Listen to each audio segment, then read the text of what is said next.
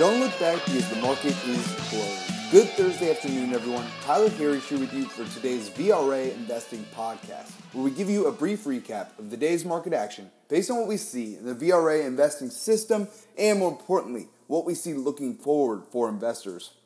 The VRA investing system remains at 10 out of 12 screens bullish, but today marked 12 out of the last 13 days with mixed to negative internals, one of our big indicators here but our markets have been resilient to this weakness. We did finish down today across the board, and, and that's fine. We've been expecting a pause. If you've been tuning in with us here, we've been talking at length about the overbought conditions of this market.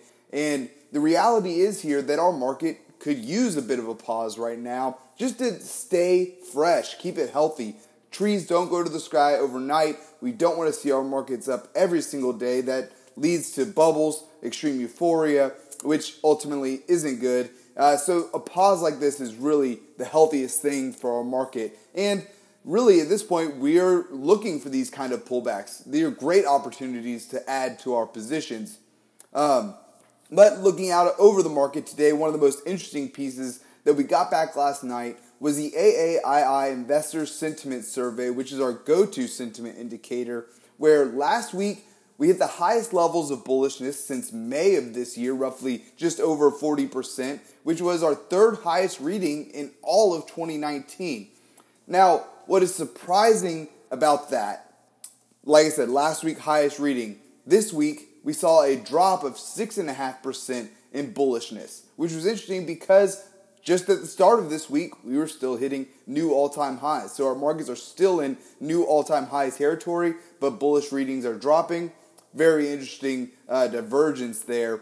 And what this tells us is that this is not the sign of a market top here.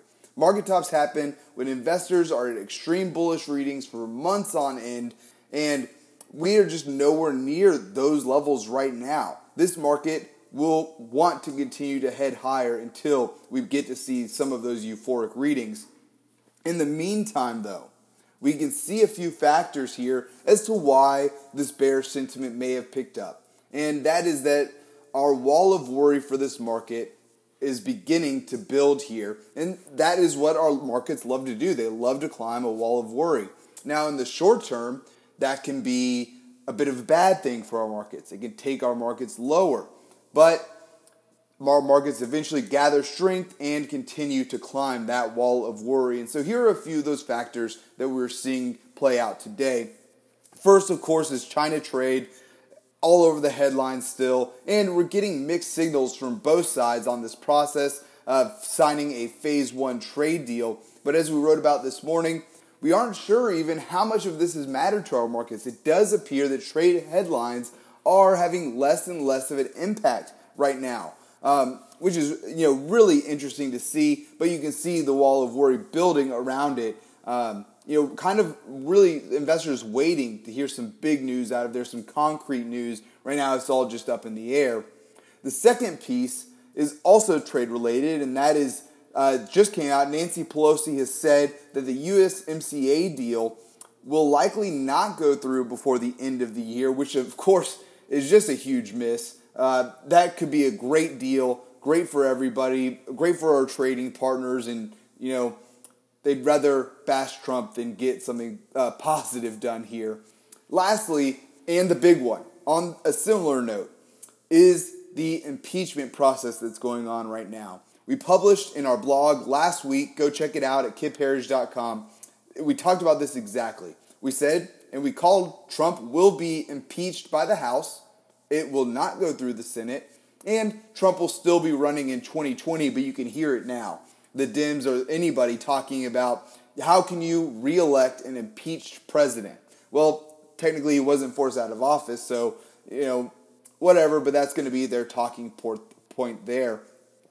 Now, like I said, this may not be good for our markets in the short term. It could take a hit because of that. But in the long run, it will help to build this wall of worry, which will then lead to our next great buying opportunity. We're looking for a pullback now to get to that point where we'll be jumping in.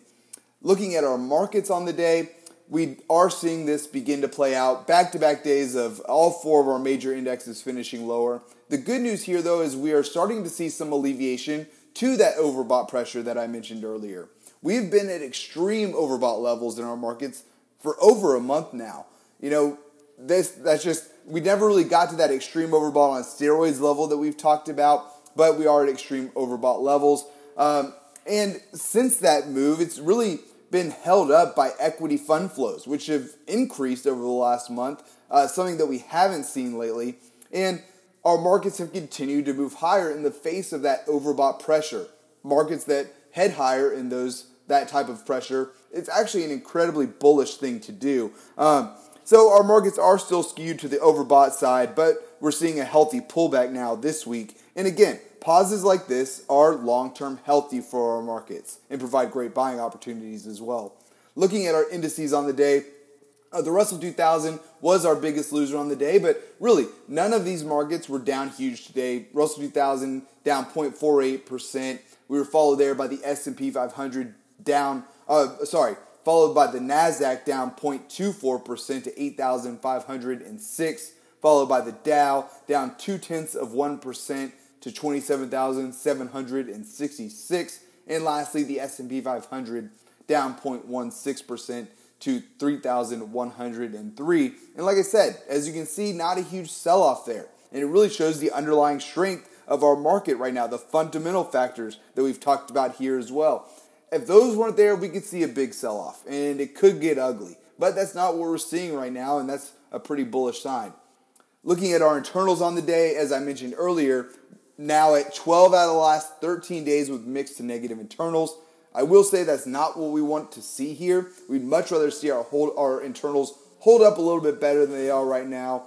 Um, but we're not getting you know two to one negatives or three to one negatives. So you know it's, it's really not terrible. Um, advanced decline are now hovering though at a roughly three month low on the New York Stock Exchange. And of all the internals that, that market watchers pay attention to, advanced decline is one of the most important. It tells us the breadth of this market, which lately has been skewed to the negative side. We've seen increased uh, uh, negative or decliners, excuse me, and new lows there. Like today, advances losing to declines with 3,697 declines to 2,646 advances. New highs to new lows, also negative across the board here with 166 declines to 125 new lows. So not terrible there actually. Volume showed actually a little bit of, of strength here. Not a lot, but showed some of the strength that equity fund flows as the New York Stock Exchange actually had positive volume. But overall, we finished with negative volume on the day. Looking at our sectors on the day, we finished with just three out of our 11 sectors positive. We were led by energy. Oil had a great day today, followed by communication services and healthcare actually hit a new all-time high today. So the new all-time highs have not stopped yet. We continue to get keep that train rolling. Our laggers on the day though were real estate, our only which was our only sector down over 1% here, followed by consumer staples, consumer discretionary, and tech. Those just down about half of a 1%, so not huge movers on the day.